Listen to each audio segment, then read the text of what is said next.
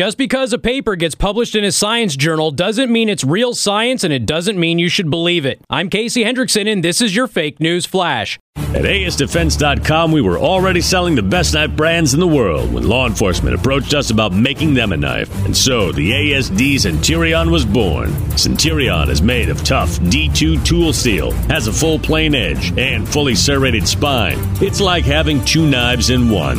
Centurion also has a gut hook, skull crusher, and storage inside the handle. Get your ASD Centurion today at ASDefense.com. That's ASDefense.com.